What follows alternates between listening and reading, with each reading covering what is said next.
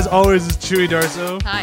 Emily Blake, Oh yeah. and Jonathan Artisy. I came back alive and now I died again. Jesus. These are two good cold opens. This one actually a little bit more literal. Uh, special guest this week, we have Sam Garrison back. Hello. Uh, Sam, how you been doing?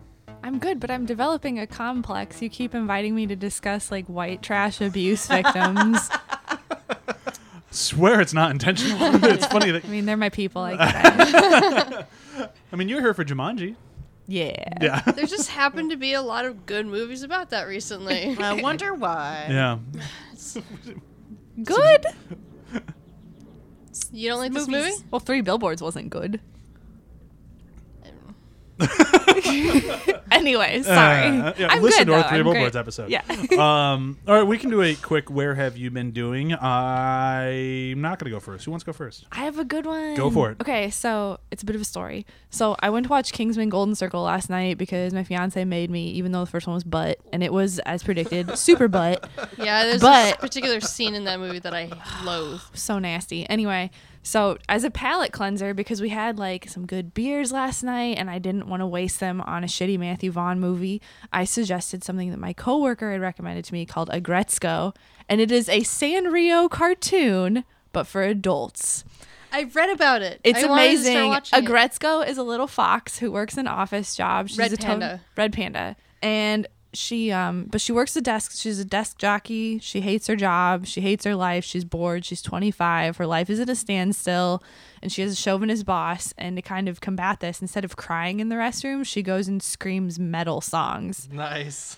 and it's amazing. And then she goes and rents a karaoke booth at night and screams metal songs, and all of them are like legit metal. It's hilarious, and it's all about uh, like her challenges in life and everything. And the metal is all. I think not dubbed. I think it was originally in English because the subtitles are like baked into the cartoon in Japanese, and then they have English subtitles on top of it while she's singing in English. It's a total trip, but I highly recommend everyone watch it. Episodes are only like ten to fifteen minutes long, and Oh, it is cool. amazing. I was gonna ask that about the time length. I will have to check that out. Sounds pretty good. I think you would like it. Also, the soundtrack is available on Spotify. I learned. Uh, really? nice. I will go with. I'm stuck between a few of them, but the one I'm going to go with because I'm getting the most enjoyment out of it is Arrested Development Season 4 Fateful Consequences. Which, if you did not watch Arrested Development Season 4 the first time, it was just called Arrested Development Season 4. And then with Season 5 coming up, they went, hey, do you remember how, to use Sam word, but uh, Season 4 was? Uh, they went back and recut the entire thing. So now it goes chronologically. Everyone is in every episode.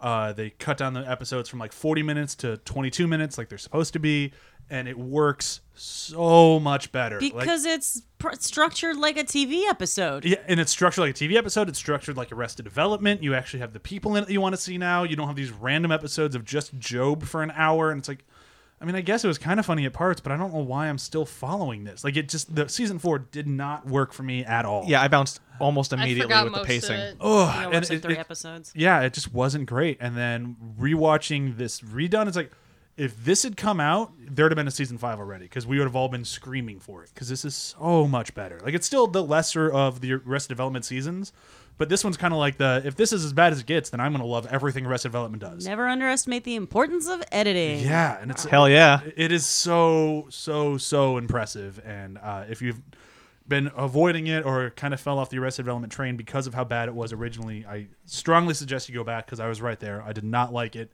it kind of ruined a lot of arrested development for me and it's really nice to kind of have it back I haven't been back since then because yes, like Yeah. you said, it was a ruining moment for me. yeah it was it was upsetting How many And episodes is the new se- or the recut season? 22 Oh, okay, cool. Yeah, it's a full season of 22 minute episodes. They lost some stuff. They they definitely had to fix some things, and the fix doesn't go perfectly. Like they have to green screen in some people because they were like hidden before, but now if they want to do it chronologically, they have to be there. So they try to overlap some footage, and it works sometimes. Sometimes you can see the green outlines of people, and it's like it, it's a little eh.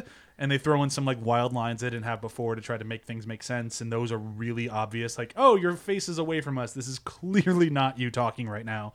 Um, but it's good enough where it's like the content is still solid and you can still enjoy it, and just kind of forgive the strings, if you will.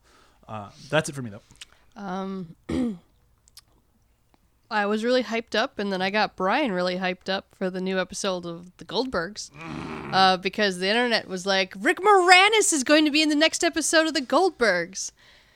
Fuck the Goldbergs. I'm done with that fucking show. Oh no. It's What happened? it- The show is still. I still enjoy the show. They definitely feel like they are kind of circling the drain of inspiration. Uh, and we just do not care about the daughter anymore. So the subplot of her dropping out of college to start a band was just annoying. I'm like, she's just being dumb. Okay, you, you, you, it's the '80s. College is still important in the 80s, and it's not that expensive. Just finish your freaking college degree, and then go to Los Angeles and start a band but whatever. The the problem is is that we were promised Rick Moranis' return his return. We like just to see his face, see him do something. The whole episode we're like, "All right, Rick Moranis. All right, Rick, no. Where the fuck is Rick Moranis? Cuz it was supposed to be a Spaceballs uh themed episode. And you don't get Rick Moranis till the episode is done. It's kind of like a cut sequence at the in the credits type of thing, but it's in the episode at the very very end. And it's a dream sequence, and it's not actually Rick Moranis. It's a voiceover of him as Dark Helmet, and it doesn't even sound like him. So I was just like, "What? No, this is not what I wanted." Damn. I was. We were so disappointed. I was already kind of off the Goldberg train, and that one just kicked me off. Like no ticket. Like just totally like, off the train. I this used to be one of my favorite shows, and now I'm just frustrated and I feel wow, cheated. that's, that's Yeah, a wha- how did they mishandling of expect that. any other response from that? They had to know people were going to be pissed. Don't I- advertise Rick Moranis is in your show and then not put Rick Moranis in your show. to people like us who really miss him Yeah. on screen. I totally respect his reasoning for stepping oh, away. Oh, yeah, like it makes totally. sense. I get it. Like I but- thought it was going to be a sort of thing where he played a like some sort of teacher we've never seen before, and he'd be like, "I don't know why you like the Spaceballs so much," like something like that. I thought it'd be a fun little cameo like that. Like, like they've done with other people throughout the entirety of that show. Especially when they bring like people from his actual life and they have them play like like kind of against type from what the episode's about. Like they've done such great things in that show, and then this last season has just been like we're out of ideas. Like we got greenlit for another season, but we didn't have material yeah, for it. it really feels like Mm. all right. The 1980s something is starting to wear itself a little bit thin. Because th- chronologically, the way you've covered movies makes no sense anymore at this point, and I still I want still want to love the show, but it I don't know. I, I'm sure they're getting another season. I hope that they figure themselves out and their mm-hmm. writing gets back to being as funny as it used to be. or they just stop. Yeah, or or just just don't be like The Office where you drill it into the ground and then everyone stops liking you at all. Yeah, maybe maybe just pick, take this time and don't. yeah, Yeah. be like Seinfeld. Just be like, all right, we need to stop. Even they kind of overstayed their welcome that last season. But the last season still has some amazing episodes, but whatever. Emily, what about you? Where have you been doing? Uh, I want to give a brief before I talk about what I really want to talk about. I do want to give a shout out to Blackish. Uh, they have an ongoing storyline. Um, spoiler alert for Blackish, uh, where the the parents have been moving steadily toward divorce, and they have not shied away from it. That would have been an easy topic to do one episode where their marriage was in trouble. They went to counseling. Ha ha ha! Now they're back together. Instead, it has not gotten better. Their relationship has gotten steadily more toxic. Not, not even toxic, like abusive or anything. Nobody's in the wrong. And that's what else is really great about it is nobody's particularly wrong. They're just acknowledging that sometimes marriages go, you know, go wrong. And I, as a child of divorce who is now a divorcee, uh, I really, really, really appreciate that they're doing that because most sitcoms do not go there. Um, Is that where Grownish is coming out of? I guess I, I haven't been watching Grownish. Okay. but it started. I think it's in its second season. Or I thought it was still in its first, still in but its I could be wrong. But, But yeah, I mean, she's experiencing things too, and sometimes they'll put her in episodes, and you, they make connections, but it's never annoying. Um, yeah, so I appreciate that, but I also want to talk about um, Wyatt Cenac's problem areas on HBO. I really enjoy it. It's, I've seen a couple episodes now. It's a new show. Uh, Wyatt Cenac, if you know, uh, he was on the Daily Show for a bit. He's a really he's a really great comedian. His delivery is very sort of eh, deadpan, you know, like this is life. Um, but he is going about it's it's not as much on. I mean, there is comedy, but it's not really a comedy show. It's it's about uh, policing in America and the relationship between cops and minorities, and he's pretty much focusing exclusively on that. And every episode, he's finding a new way. He's also doing other stuff um, as little side bits, but every episode is kind of focusing on the history of uh, police and people of color interaction, and it's really educational and but it's also like entertaining and uh, it's good at showing different perspective and and um, I've really been enjoying it. it. I feel like if you like Adam ruins everything, um, you probably would really like Wyatt Cenac's Problem Areas. It's on HBO. John, what about you? So I've been uh, through Audible listening to a book you may have heard of called Last Call at the Nightshade Lounge. Yay! yeah. Met the author. I've met him too. I finished it uh, c- uh, about a week ago and really, really enjoyed it. It was so fun and a really a fun premise, fun characters, and Does was- Paul read it or does an actor read it? uh, an actor reads it. Um, and yeah, it was uh, funny hearing her vocal stylings of different characters and Oh, that's right, because the lead's a female. That would be weird for Paul to read it. Yeah. Yeah, In a but really but it, it also it also Yeah. illustrates kind of an, a funny thing I've been noticing with these books I've been listening to through Audible is that guys can't seem to read women parts well, and vice versa. There's always like this weird like goofiness to it. On the guys' end, they always try to make the women sound sexy, and it kind of falters. Like it's like okay, this is weird, or in this case, the dudes sound like doofy, and not as a negative. I, I enjoyed it, but it was a an adjustment at first. when So you have not listened to a Neil Gaiman book yet. I've not yet. No. There you go. Also, I he would can say, read women very well. and Okay, cool. anything read by Jefferson Mays, if Jefferson Mays is the person who reads it, it's worth getting. He is he's really good at reading. Yeah, no. and the guy who read um, Game of Thrones, like that guy Okay. does a very good job. Cool, cool. Yeah, no, and I don't mean it as a negative because I enjoyed it, but it's, it's a weird thing, and in some parts it's humorous because like I get this as a dramatic moment, but when you're trying to scream and like watch out as like as a woman trying to act as a guy, it, it, sometimes it gets lost in the Watch tra- out. Watch out! Watch out! Yeah. or uh, yeah, All of those were terrible. Which ones? Which people talking were doing impressions of men? that's why I don't read audiobooks, but still, regardless, the book was awesome, and shout out to Paul. cool. And that was everybody, right? 'Cause Sam went first. Oh yeah. Yeah. Yeah. Yeah. Cool. Okay, so today's movie is I Tonya. If you didn't notice when you clicked play on the episode, um, this movie came out uh, late in the year last year and was another much like our previous episode recorded today, uh, big Oscar Beatty movie. Um, this one I think Better. won more and deserved more. Um, but we'll get into all of that after we do a breakdown. Breakdown. Breakdown. Breakdown. Uh, so Sam was so kind to volunteer this week because I was not going to make her do it, and she's like, "Well, no, I, I got this." Because she looks fly as hell. Yeah. I look, I look fresh to death today, you guys. Um, I'm assuming that means Sam is prepared and can do this, right? Right? yeah, I'm yeah, good. I'm great. good. Cool. Alright. So here we go. I Tonya in 30 seconds. Here we go. Go go go go. So, LaVona Harding signs her daughter up for skate lessons, even though she's really teeny tiny and a soft four. Um, her daughter is Tonya Harding, a protege, and she is the uh, she goes on winning, winning, winning. She's awesome. She is the first U.S. woman to land a triple axel in competition. She's very athletic. She kicks ass. Um, and then on her way to the Olympics, she loses a spot to Nancy Kerrigan. Her shitty husband's bodyguard kneecaps Nancy. They end up competing anyway because everything's You're out of recovered shit time. balls. Oh. this is the first time I But, failed a guys- breakdown. Oh. But Sam, it's not your fault. It's nothing is anybody's No, fault. not your fault. Uh, you have no idea how happy I am to see somebody lose because we've had so many successes in a row right now. It's just like the story's complicated. it is very complicated. I but should have that just was- been like, you know. you know what happened. Yeah. That's one thing I actually love about this movie is it turns out we don't know what happened. Yeah. Kind of not. No one Um, does. all right. Well, that was a wonderful failure of a breakdown. Thank you, Sam. Yes. Um, I didn't even get to say Gillooly. You really galoolied it. I, oh, God, I did, didn't I? Um, where uh, the blah, blah, blah. the point place I want to start with this thing is uh, does everybody around the table remember when it happened? yes. Yeah. We're Yeah. all born in the 80s. Yeah. Some of us were not born in the 80s. You're Yeah. born.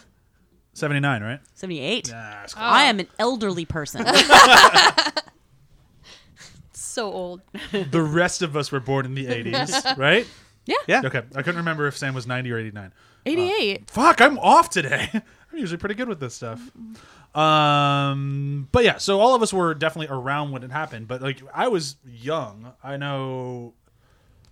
I, I know. was- I remember watching it though. Like I remember, Yeah. like I was invested in it. Yeah, like, I was really into figure skating. So So, was was I. I. I took figure skating lessons because Whoa. like like I was I was really into. it. I hated back it. in the And- '90s when America uh, together was really into figure Was skating. it because of the Mighty Ducks? no. Oh, because in that That's movie, what- there's a boy that becomes a is like a figure skater, and then he becomes a Yeah, it's Danny player. Tamborelli uh, of Nickelodeon fame. And But partial, like- nothing else. Part of my interest was like in watching these sports. I was like, ice skating sounds pretty fun, and it turns Yeah. out it is. You know, when you live in Fargo and like it's ice all the time, yeah, you can you can do that. But they, I mean, they call out to it at one point in the movie where they say this was like a ratings like boon for them, and they weren't wrong. Like there was no way they didn't put her on the team But there was also no way they were ever giving her that medal. yep, no chance. Didn't matter. She could have been floating on air. Yeah. They would not have given it to She her. She could have had the it- most yeah. flawless run of all time. She would have been in the top ten, and which is where she kind of ended. She was in eighth, right? yeah, Yeah. But still, that for her, that's pretty. She probably deserved better than that. But there, there's no way. That's no what was so interesting about this time in figure skating, though, because in addition to Tonya Harding, um, you had like Surya Bonaly, who was landing backflips, which are against regulation, but Yeah. she was so athletic and so powerful, and because she was a black woman, never got the recognition she deserved. Like I saw her at the Mark in the Quad Cities. Did you really? I did with Oh. Elvis uh, Costello. I think? Not no, not Costello. Costello. Good lord, Stojko. Stojko. Elvis Costello, be the a really famed fun punk fucking- musician and I got to see skater. I got to see Dorothy Hamill at the Mark for Okay. Cinderella on Ice. nice. Um, but yeah, no, it was it was such an interesting time because people were doing like unprecedented athletic feats. The the triple axel. I don't even know that anyone. They don't know that it's physically possible to do the quadruple Yeah. for women. So it, like they were literally like kind of maxing out human potential at this time in figure skating, which is insane. oh yeah, Yeah, and it was And the sport was changing. It, it's like it was really cool. It's a yeah, it was a And- neat time in figure skating. and it was changing history. because of people like Tonya Harding, and like that's mm-hmm. why that's why we were all into it. And it's one of those things where it's weird now being in my 30s and being older and seeing these like movies from my childhood or like from events in my childhood being like current events because I remember being a kid and having my dad like, that's too early to make a movie. I'm like, Dad, that was forever ago. Mm-hmm. Like, like it's it's a I period I wasn't piece. even in school yet. Yeah. Okay?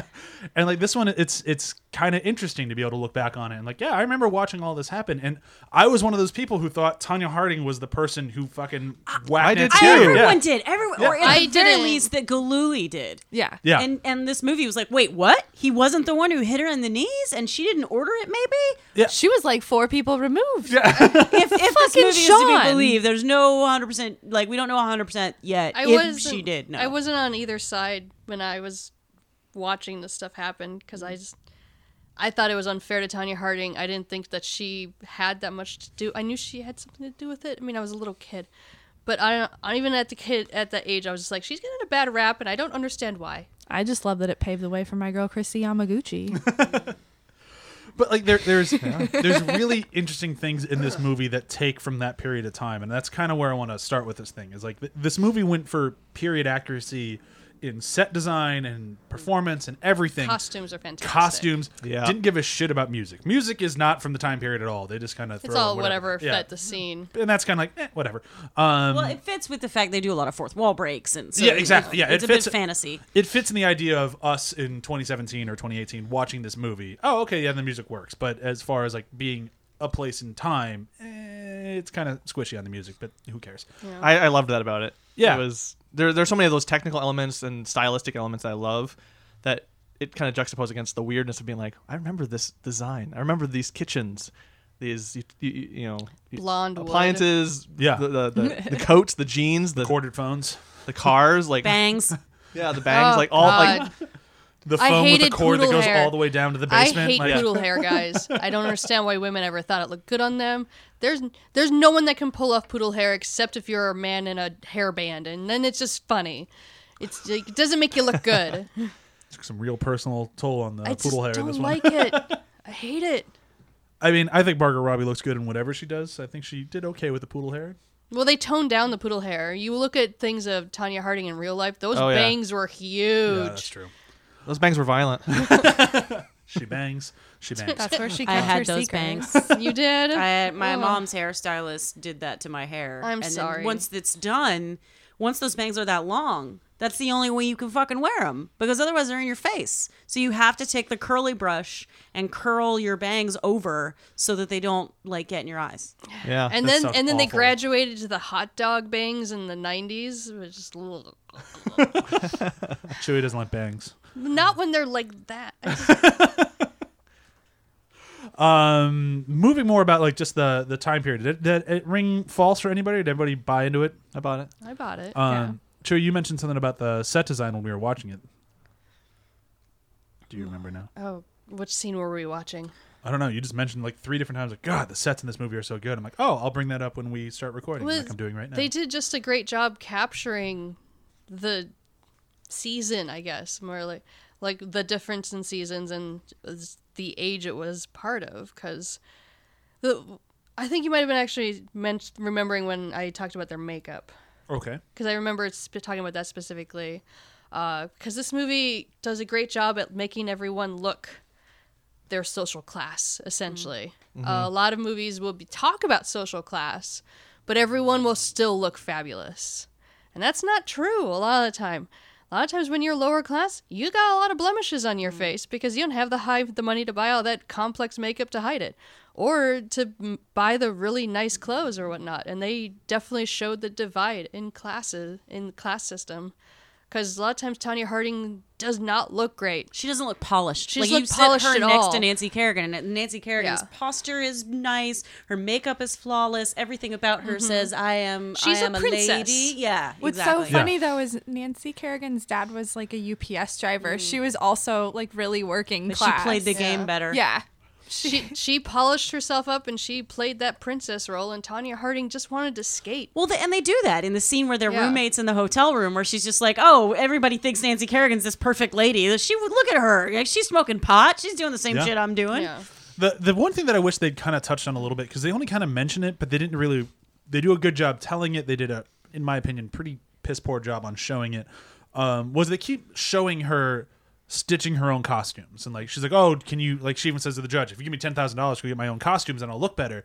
But they didn't really show anybody else's costumes, so I, I always thought that hers looked just as good as everybody else's. Yeah, and I didn't know if that was point. me not knowing what I'm talking about, or did they just not show how much better everyone else's costumes No, they looked? didn't, and that's what was really frustrating. Like Nancy Kerrigan did wear like Vera Wang on the ice and stuff. I don't think she paid for it. I think she had people to help or- her and yeah. sponsorship and everything because she was more palatable. And yeah, and that was what was really interesting is like they didn't show that juxtaposition at all. Because Because even a good point. You, they're relying on people to remember yeah, because even already. even the coach's fur coat still just looked like a working class fur. You know, like not, Not to be coaches. Well, and when we yeah, went- not to No, be a snob, but it The- wasn't so, but like that was Black Fox. That's it wasn't not working like class. it wasn't like high end looking though. It wasn't like when you see like go to the opera or something. It wasn't. I don't know. And when- Compared to her rabbit skin coat, that Black Fox looked amazing. Well, and when we watched all this back in the day, when we experienced it, like I wasn't paying attention to the fashion or the styling, and so to have that That's why context, you watch skating though. well, as that age, it's just like these are cool moves. This is like you're jumping around. This is like with swords on your feet. You know, it's like this is dangerous. This is cool. This is exciting. But the the idea of the class and the costume, that context would have actually been really cool to have now coming back to it. when i was like her costumes in this movie looked good, but like Oh. I didn't get her class from it because there was no con- context or Sorry, comparison. that pink thing was hideous. But the but you never saw That- what it was but they- compared but against. that- That's true. But that's honestly that actually shows a little bit of class divide within itself because they're like, we need you to look pretty, and she's like, well, what does high class people think look pretty? Frills and pink. It reminded me So of Pretty in went- Pink, when yeah. she shows up with that dress and she's like, "This is a great dress," and Like, it's like, "It's really yeah. not." It's the most cliche idea of what a pretty princess should look mm. like, and she just went all in it on it, and then they're still like, we don't like it. And it's because there's a big difference between being able to afford the expensive fabrics that no matter what expensive fabric lays on the body different than cheap fabric But you'll notice Yeah. I wish they'd played with it a little bit more, though. I, I know this is a weird thing for us to harp on, especially for. Uh, no, it's not because Yeah. that But- was the, what the movie was trying to. It, it, this movie was trying to structure itself as like being pro working class and therefore pro Tonya. But at the end of the day, like she didn't give enough of a shit to play the game.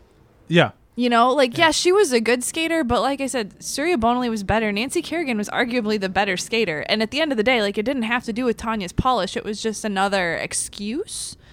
So I don't know if the movie, eh, but I think they, I don't know if it was like a purposeful choice to obfuscate the comparison Sure. between costumes and stuff or not, because I think it was just another example of Tonya pushing the blame on other people Yeah, but I- instead of like It's just weird that they decided to hit on it and then walk away. From Yeah. it. like if they Yeah. had just shown her stitching her own costumes the whole way through and never mentioned it, I think we would have been like, oh, okay, we know Or she they, can't afford. they could have had her costumes. just walk by a group of skaters and show them in the background, even Yeah. all looking Yeah. glamorous. because they don't really. It's just a weird thing. They decided to hit on it and then change their mind. Like it's like, all right, well, if you're gonna take it out, then just take it out. Like it's not a hard scene to lift out of the movie. It's kind of like they would, they assumed we would look at like Allison Janney's character and be like that's that's the connection we make compared to everyone Yeah. else. But it's like no, she's she's not the costume in this. It's like the costumes are give are Tonya's character. If it's Yeah. if it's everyone's fault but hers, the costumes are going to have to reflect that. And just on a purely vi- visible uh, filmmaking standpoint,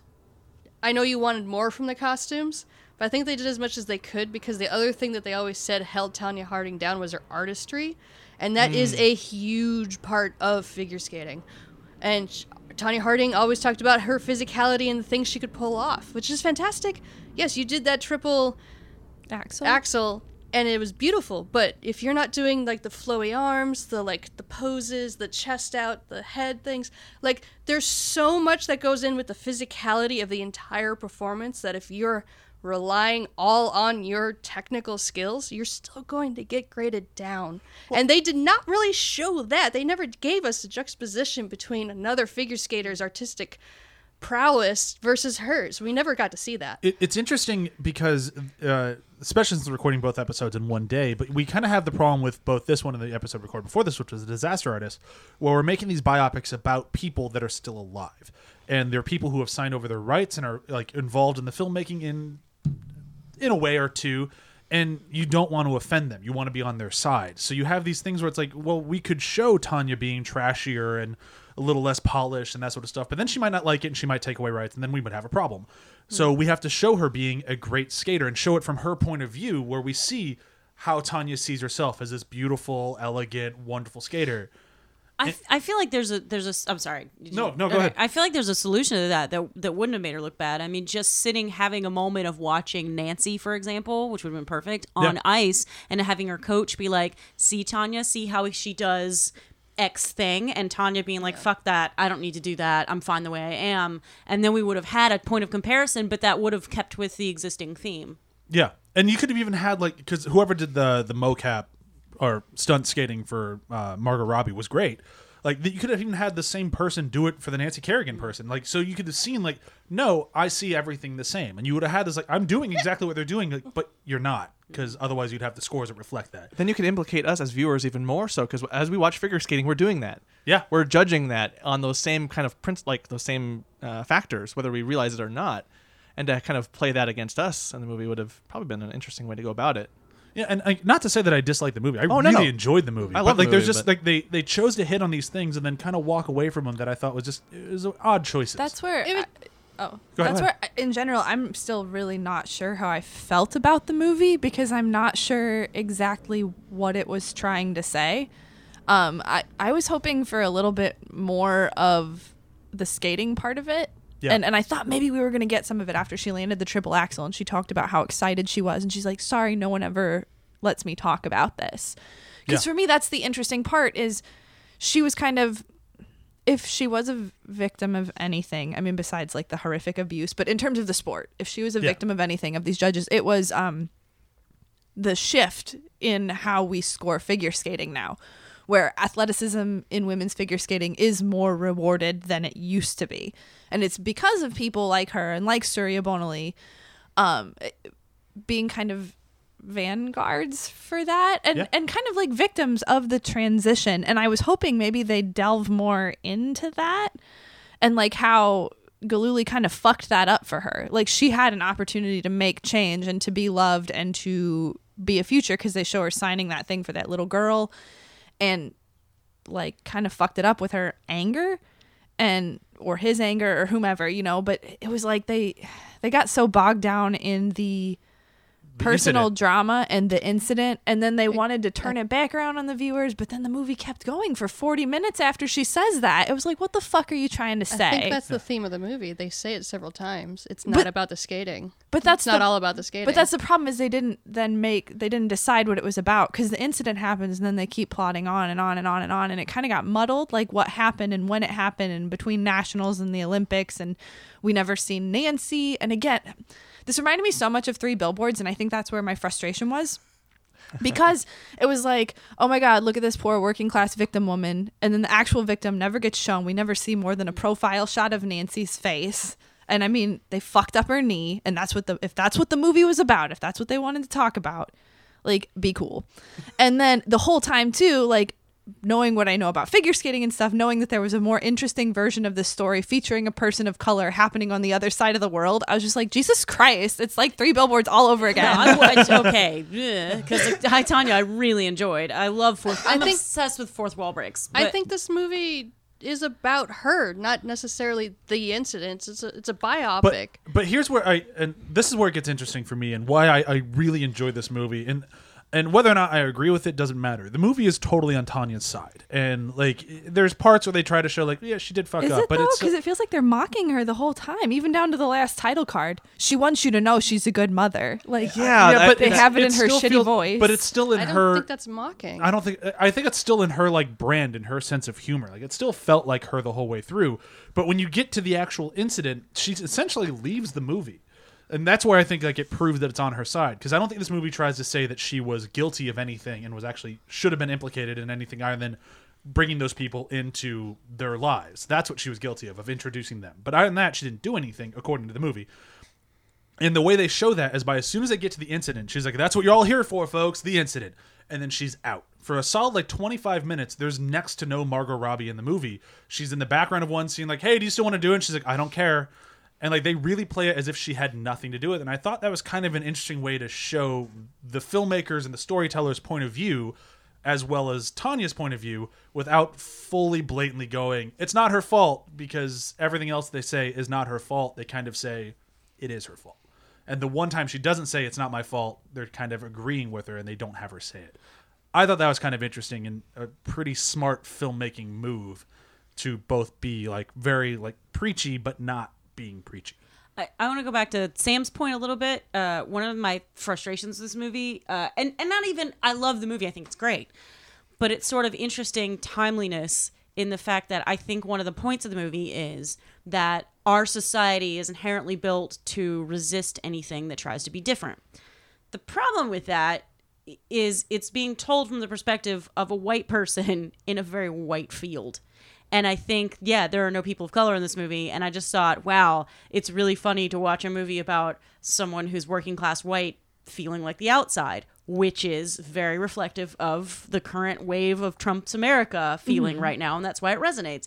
Is that there are a lot of white people in in in uh, lower income communities who have made themselves the victim, and I'm not saying that life is easy for them, but but they're sort of. Uh, dismissing the concerns of people of color because they're saying well see life's been really hard for me. And i think this movie speaks very much to that that feeling of woe is me my life's been so hard when they're, they're not even like realizing the privilege that they have been given and and that they're you know it's just interesting to see a, a, a movie about being the outsider told with no people of color in it. It's really fascinating too because her main competitors for the US team were Kristi Yamaguchi, an Asian American, and Nancy Kerrigan, who also came from a working class background. And it was just like by telling Tonya's story in a vacuum and without the context of what was happening in the sport, and then kind of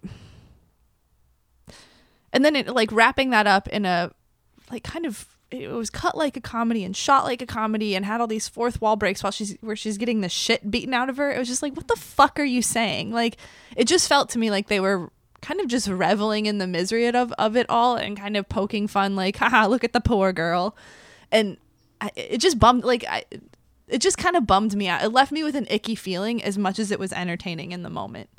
The, the thing with the the especially the fourth wall breaking and the scenes of violence, it's a really weird, not necessarily bad, but weird choice to try to undercut domestic violence, brutal domestic violence with comedy because they do it Yeah. a few times of like here's this really awful like she's getting her head shoved into a pa- plane of glass and she's like and he beat the shit out of me it's like it's weird like They're pulling fucking guns on each other. yeah and like it's I, I that get- never happened. yeah That's what I mean, though. It's like the fact that this is plausible right now. Shouldn't we address No, I mean this? she like that's what she's No, like. I "This- know. I never did this. But then he pulls a gun on her later, and it's just like a loaded Jesus. gun Yeah. Like, shot her but, Like, I think that was a great scene in the car where she she points out the fact that this fucking cop is not helping her. It's Yeah. really obvious something Yeah, is yeah. wrong and no one's helping her. Or when she's lying on on the bed and she's looking at us and saying, "Well, my mom hit me and she loved me." Yeah. I thought this movie did a good job of showing how someone can convince themselves to stay into in in a an abusive relationship in a way that isn't all woe is me, I'm so sad. It's more like it's fucking fine.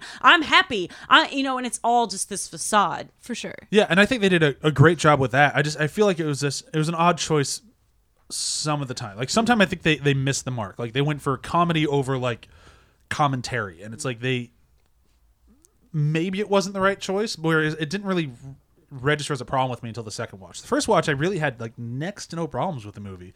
My biggest complaint was this that I didn't want Allison Janney to win Best Supporting Actress because I wanted Lauren Metcalf to win it, and that was the only And see, reason. I wanted the woman from Phantom Thread to win it, but they were all so fucking good. I actually did like I Tonya better than than Lady Bird because honestly, I felt I Tonya was more relatable to me as a person. I like the movie I Tonya more than Lady Yeah. Bird. I just I love Lauren Metcalf and Yeah. she did such a good job. And I love Allison Janney. She used to come to my Starbucks all the time and we were buds and she was mm. super cool. She like one of the coolest women She in the also world. plays the game. Like Yeah. she she plays that Oscar game. She knows all the names of people. She goes to all the events. All yeah. of that. And she totally deserved it. How she was great! wonderful. Yeah, she was Like, she was wonderful. amazing. Like she was amazing. terrifying, and that bird, and like And her Out- scene in the her scene in the outside of diner. The Oscars, outside of the Oscars, uh, for this movie, I I'm just trying to think of like this perspective on the violence and how they decided to choose the tone that they did. And for me, I'm like, I wish I could see the interviews, the actual interviews, because you like I think you mentioned it, Emily, about her sense of humor. I don't know if Brian mentioned it about like, you know, Tonya Harding. Everyone gives you the impression that she has an odd sense of humor and maybe the way she described the domestic violence influenced how they shot it and we just don't get that perspective because like a lot of times when i'm watching it it's very harsh domestic violence but she's never just down for the count the entire time sh- like he'll punch her she'll say something to the camera and then she'll punch him and walk away. Like she's never just taking the abuse by herself. She's still an active participant in the abuse in a way. Like because she, she's fighting back the whole time. No, that makes sense. it's just i'm just Uh, and you might be onto something because we. I mean, I don't remember the interviews very well. well they don't show them i'm talking about the actual interviews because Yeah. they based this entire movie off of those Right, right. And we never got to see him to what you were saying, I was they show agreeing some you. of them in the end credits. yeah very um, of her mom and Gu- giuliani they never show the interview with Giuliani. sorry Giuliani. or who is more represent- representable, Giuliani or Gillooly? uh, but Gillooly, but and then the stupid bodyguard guy, but they never Sean, showed Tonya Harding's so face. but let's The only let- time they'd show Tonya Harding's face was with her uh, figure skating. Yeah. Um, l- let's move a little bit more. We were kind of talking to Allison Janney. I kind of want to move away from the violence instead of just talking the whole episode on that. Um, but I kind of want to talk about the supporting cast. We were- mentioned Allison Janney. Did anybody else have anything to say about I- it? She was great. The the scene for me, the scene where she tells Tonya that she loves her, and it turns out that she's just trying to get information, like, or she's proud of her. Oh man. That that is like uh, and and I personally have had a lot of issues with my mom over the last couple years and that to me I just I that's really hard to watch um cuz I felt I really that was the moment where I could relate to Tonya the most and I just felt absolutely that was just such a brilliant performance and so horrible and That- so mean. You felt the betrayal. I felt that betrayal Yeah. man that scene won her the Oscar, in my opinion. Like that, like, she was great the whole I way through. through. You- meant you everything I it. said. but you bought it in that Yeah. moment. You you felt it. You're like finally, and then to discover that it was a lie. It's just it's just Mm-hmm. oh, because the audience was with Tonya in that moment. You were along for the ride. You saw how happy she was to finally, finally win her mother's approval. But and then it here's the a thing. lie. I don't think that her mom was lying when she said, "I still I meant do. everything I said." I, I don't think she because I don't. She I lost. do. She was I do. using. She was. She was way smarter than Tonya. Oh, and yeah. She kept Tonya dumb her whole life because that way she could manipulate her. And I think this was an instance of giving her daughter exactly what she knew she wanted, I mean, yeah, you could and then just for her own gain. I If think she really loved her daughter, she would her. have done that to her. Exactly. I yeah. think the Yeah. most honest moment from the mother was when they were at the diner Oh, and I want to see her And- face. Yeah. No. No, when- the- when she- when they're when talking she- together. When she's talking Oh, to yeah, her yeah. and she's like, I had a nice mom that got me nothing. Yeah. Yeah, type of no, thing. yeah. I think- Such a good scene. Yeah. Uh, it, it, it is a, it's up there as one of my favorite scenes just because of how oh it See, was. My favorite Allison Janney scene is when she chucks the knife into her. Oh god, that was so funny. Like, That was the so, one moment like- her character went, I might have gone too far. Yeah. It was so horrible and funny. It's what we were talking about earlier with the violence. It was horrible and funny at the same time, and you're like, "That I don't. I'm laughing, but this is awful." Oh yeah, it, it's that moment of like, well, there's something you can never take back. Yeah. You Yeah. threw a knife in me. She thought she was going to dodge it like she was dodging everything else and didn't. Oof. And it's not Uh. a bad stab. Like she probably didn't even have to go to the hospital. She might need a stitch or two, but like still what- just It's what But happened. at least a tetanus shot. They lingered on it in the right way. It's that moment where the dark humor worked, like where it hit. yeah. Yeah. hundred percent. it's like, "Oh shit, I just did that. Oh shit, you just did that. What the fuck? What happens now?" Yep. You know. Look at Oh, how I- detailed I- that knife is. That's a really ordinary knife. Yep. It's like, oh, I guess our relationship is forever different. And it's a really great, very well shot, well directed, just very good scene. In a movie where I agree with Sam, where it's like they make a lot of weird decisions on pacing and tone, I think that one was correct. Can we talk about the? I want to talk about Craig Gillespie for a minute Sure. because I think that's what bugged me about this. Is he also directed Lars and the Real Girl, which left me with such a gross. I, I don't I did like not that. like that one. No, Yeah, I I- don't like that he it. cutifies mental illness and grief. I don't like that he's cutifying domestic abuse. I don't think he has a right to tell these stories. And I think it shows. I think he thinks he's being clever and original. I think he thinks of himself as sort of Adam McKay because this was very similar to The Big Short and how it was Oh, cut yeah. together and shot. But The Big Short, punching way the fuck up. Oh yeah. This is punching way the fuck down, and he has no right. And I guess that's where, for me, in that context, like knowing he was the director, that's where I had the hardest time watching this. And I think maybe if I had watched it not knowing him and not feeling how I feel about Yeah. his movies, I would have felt differently. But yeah, I, don't have any. Since I never saw Lars the Real Girl or even thought about who directed this, I didn't have any connection to it. I, I knew that going into it, and I kind of went, eh, I'll give it a shot. Because like I, I usually try to do a three strikes and you're out. Like uh, you've made three movies I dislike. I'm not seeing anything else you make. And this, he's made one that I didn't like at all, and then he made this one which I enjoyed. Um, I, I don't disagree with the problems you're pointing out, but I, I agree with you in the fact of he doesn't know. He doesn't know what target to aim for a lot. yeah, Sorry. um and it comes really to fruition when it's like he it's the moments of like black comedy where comedy has no place. And that's why i think like sometimes it works. And like those are the scenes like when the knife gets stuck in her arm i'm like okay this scene like the black comedy tone tonally directionally performance i think it all worked. And then you have other scenes where it's like this isn't a moment where we should be laughing. And you went for laughs just because you know the next scene you're gonna need a laugh. Or you need like this scene is so dark you have the next within frames they should give him a Marvel movie. yeah but like you'll have a moment where like like here's something horrible and within three frames you have Allison Janney cutting in with a joke and it's just like uh like you could have just let us sit with that because you're not telling a happy story like Tonya Harding's story especially from this time period and even the rest of her life is not necessarily No, it's not a happy. story she might be a happy person and made something out of it but this moment in time is not uplifting I don't and- think. oh, go ahead. Oh, and I'm just saying, like, there's a lot of these stylistic things the movie does in service of this that by themselves, I like those stylistic things, talking to the camera, Yeah. cutting in a, such a kind of a humorous way and doing all that. But yeah, like Sam, it left me feeling kind of like unsure at the end of the movie. I, I, I, th- I think it really worked for me. I think it really worked for me because I felt like Tonya Harding isn't the kind of person who's going to sit there and be like, "My life was so sad." Tonya Harding's Totally, the kind yeah. of person who's going to be like, "Fuck Yeah. you. I'm fine the way I am. There's nothing wrong with me. You're the assholes. It's not my fault." You know, it's that kind of attitude, and I think having playing those moments as super serious would not have fit what she like the the personality that she espouses. So then maybe Yeah. my problem is I, I just it's vague my memory of her as a person. I got the skating, I got the incident. You know, like there's a lot of things I'm, I'm having to pull back from a very vague memory. This movie, as- like Tonya, seeks to wash its hands of all responsibility. well, I really but I think that works for Tonya Harding. Like I think like if you're trying to tell Tonya Harding's story, I think they made the right choice. I just think there's a few times where the, the landing wasn't stuck, That's but very that's okay. And ah, The main reason- skating metaphor. The main reason I like it, what you were saying, Emily, is I really connect with her on the level of fuck your pity. Like Oh, yeah. I've Yeah. never liked it when people pity me. It's not a useful emotion. Uh, and there's only one instance, one instance in this entire movie when she actually wants somebody's pity and she doesn't get it. And that's at the end when the judge takes away her right to ever have to do figure it's skating earned. ever again. Yeah. Like that was the one time she That asked for a- someone's pity and she didn't get it. And Such a good scene. so like there's so like I'm on her side the whole time. It's true. But I don't. I- I guess for me too, they kept making a joke of how Tonya absolves herself of all responsibility in these instances. When I, I, that's the frustration is like she's a shitty person, and like yeah, she doesn't want our pity, but she doesn't want to do anything to actively better her situation either. You know, and yeah. and it I don't like the.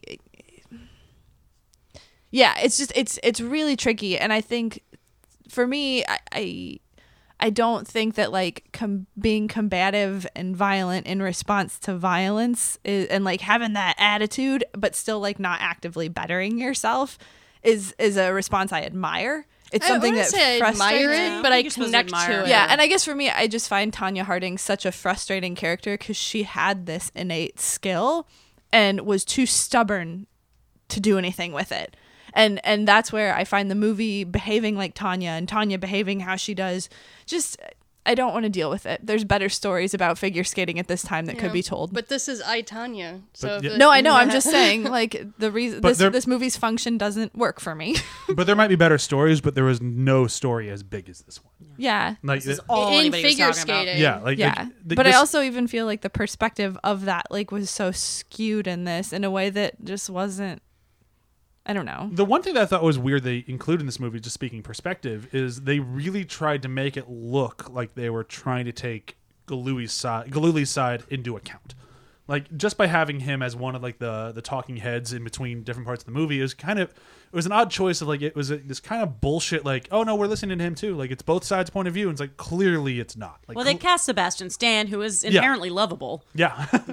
Although he plays a wonderful son of a bitch, like in both this Yeah. and he's uh, so good if you've ever seen the bronze i've mentioned the podcast before it's basically it's kind of He's a douche in the bronze. it's kind of the same movie as I, Tonya, except with all fake people and a fake Olympics, but it's kind of the same thing. Um, Sebastian Stan plays a very different character in that one, though, but he's also in that, which is kind of weird.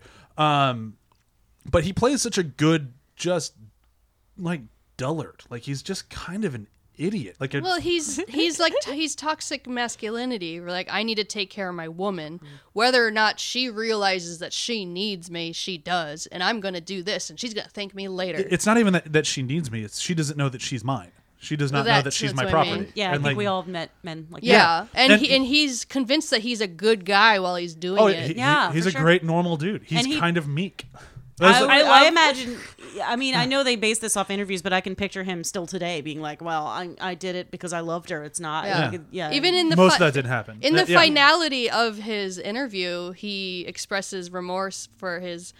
I mean, like the one time when he really expresses remorse is like, "I ruined her career," and like, and it's still kind of about him, like he his ruined choice. his meal ticket yeah, yeah. I also This love fucking that how he, he started the interview by saying, "Sorry, I inflicted that mustache on the world," while also oh, having oh that really turd terrible. Oh, yeah. Yeah. that was yeah sebastian stan was great he really was Oh, and yeah. it, it yeah and The- then he has a Oh, my God. friend that's even the Oh, worse. that guy Oh. the most Sean. deluded like experience like i he, he fr- you're how how frustrated you are with tonya i'm frustrated with the idea of anyone being around this person I'm like how could you be like friends a with him secret, I have uh, a colleague agent. who's very much like Sean, but like less murdery. Same. Like, I- I, wonder I'm- if I'm the same secret colleague. We'll have to compare notes because I also was thinking I, have a friend who's exactly yeah, like that. no, you have friends that talk about things not. that they obviously No, do not I have do friends Yeah, there's so many people like that. I call them Oh, the. I know karate kids because they're the little chubby kid on the playground that's like, I know karate. Yeah, yeah. I'm gonna I tell my dad I- on you. I have a friend who's a really great person, but he talks exactly like that guy with the blinking and the kind of like. i can't Yeah, the I, way- I I used to work can't. with a guy at Starbucks who was like that. Like we've all met people. Yeah. Most of us I mean, have I've met people. met them, but I keep them as far away from me as I Oh, possibly can. Oh. they're My friend is nice. Horrible. just- Well, I mean, they're- could be nice people, but it's just like the constant lying, and like, Oh, yeah. and this guy's lying got to a point where he had the FBI come to knock at his door. Oh, It's I, I guess the Still trying to be like I'm an expert in I guess the best way I can counter say it, terrorism. and I'm like, It's oh man, like- that line. Brian, we've had people that we've run Your into in neckbeard our is lives, the and terrorist. I've described to you like how I have an instant like physical aversion to them, and I usually use the word desperate. sure. Like when I'm around somebody that starts talking themselves up and like the false uh, confidence, making up stories about how great you are, it just has this like t- like t- greasy feeling of like utter desperation for approval and i have a physical like response to that. I can't be around those people. And so that's why i'm having it towards this character in this movie. But like I, every time he's on the screen i was just like i want to leave the room. It really reminds me of uh, this is just for Chewie and I. I'm gonna bleep his name. Uh, like this character is the character Sean reminded me of that guy. Because it was just like this guy who would just he he's my best example of like oh yeah you know I was just I met with De Niro today and he he really liked my script and uh, he thinks he's gonna make it with me if he has time but he might not have time and you know it was just a phone call and, and, you know like, well I scheduled a phone call with his assistant. And it's like whoa that fell apart fast. It's like if you're gonna lie at least stick to your original lie. And that's kind of the thing with Sean is like Sean was just the best at like FBI shows at the door we're here for Sean. I'm not him. Johnny who's at the door It's just like Yeah, it's not me. Yeah. And now I love the cuts of him going, I didn't tell anybody. And then immediately tells like every single person he's run into the past 24 hours. It's a great scene. And it's like uh, we've met those people. Everyone knows somebody like that, and it's like, oh, But you're not. But I am. Yeah, But you're not. but I am. Mm. if i was if i was ever like that i apologize to everyone who was around me at the time because if i was never self-aware to know that i was that crappy of a person i really feel sorry for anyone who had to listen to it I don't apologize because it made I me know the I man would- I am today. I was very different when I was younger and much more eager, and I would pretend that I knew more than I did, but I don't know if I was like this or not. That's different from being a pathological Yeah. liar. Yeah, there- there's something. And an expert Everybody in, LA name counterterrorism. drops. That's Yeah, a it's that's just a- a thing we all Yeah. do. But yeah, being But a- not I've already done everyone this is an podcast expert once. in counterterrorism. Sorry, that counterterrorism line slays me. It's so good. Uh, They're like, but you're yeah, but you're not. But I am. Like the whole. room. but just we- fucking there's here's proof in front of your face, and he's like, nope, just I did like not. how- it wasn't me. He says it was in a travel magazine a while ago. This is like the type of Yeah, magazine no one would even know. Right. I read about it in a travel magazine once. Yeah, okay. Oh boy. um, is there anything we haven't talked about that we'd like to talk about? We're at about an hour on this thing. We can move into quotes if nobody has anything else. Well, One part of the movie that made me really sad, if this happened in her real life, like I don't know if it happened the way it did, it's just when her dad left. Oh. Yeah. Uh, because I had a hard am time with that watching. I'm watching that going. You could have been happy. There, I mean, I don't know. This guy might still have been a shit father. He is just leaving you and then not playing, paying alimony or child support later on. But that's a whole timeline, alternative universe scenario, where she might not have been a figure skater, but who knows? Maybe in that one instance, if her father had taken her with him, she might have been happy. And it's like every time I watch it, I think about that. That kid did an amazing job of the performance. It, Yeah. it, it, it hurt me to watch. It, it was so good, Yeah. and that so kid painful. is everywhere right now. Like she's Yeah. popping up and everything. I think I could be wrong she is the doe-eyed blonde girl to cast. I could be wrong, but she is in the cast list for it. I think she's little Captain Marvel. Oh. I could be wrong. She's the only child in the movie, so she just might be a kid in the Captain Marvel movie. But it would make sense to make her Her eyes do Captain not match up with um, Brie Larson. Brie Larson's fix that. eyes, but Ah, damn! Why They'll don't we be have Brie less Larson on the doe-eyed when cheese she puns gets for the last older. episode? um, okay, so I would say let's move into quotes. Quotes, quotes, quotes, quotes. I like when Tonya says, "I'm America's best figure skater. I don't want an Eskimo pie." Because the two are related. That, that's fantastic. Um, I do like the the first line we get from Margot Robbie when she comes on the screen as Tonya Harding is just her getting in another woman's face, going, "You're in my way." And that's all. Yeah. That's our intro to Tonya Harding is with Margot Robbie. and that's a pretty, that's a very calculated first line. Yeah. Like, While being skewed by having braces. Yeah. Um, my line was going to be this, and then I, I'm changing it. But I, I like the uh, just the moment of Margot Robbie talking to Sebastian Stan, like, "So what are you gonna do now that school's over?" It's like you bitches are in your 30s. Get the fuck out of this high school bullshit. Um, but the line I, I will go with it comes from Sean because I think he just is so quotable throughout this entire movie, and it's when they're first discussing mailing the letters that eventually turned into breaking Ned Scarrigan's knee. Um, I probably shouldn't be saying his name, Derek. We didn't talk about their characters at all. Talk about two buffoons, Oh, like ta- literal, like representations of buffoons who are in over their head. Why would you ever let Sean plan anything? He moved his car every 15 minutes to avoid oh. suspicion. Oh no, Bobby got a Cannavale, by the way, we did So not talk good. about. That was amazing. And that was like one day of shooting, and he oh, just Oh, yeah, like, he- was so Yeah, great. well, he was busy with Jumanji. Put Putting on his eyeliner. Yeah, that takes days. Next, Uh, when Tonya goes up to the judges and says, "Suck my dick." Uh, I've mentioned it before. It's the scene with um, I'm drawing a blank on his name. The counter terrorist Sean. Sean and his like that. No, you aren't. Yes, I am. Exchange. Just the the eye lilt and the Yeah. kind of like the oh okay yes I am. No, you're not. And just that slow speech delivery. Perfect. so good. Uh, is that everybody?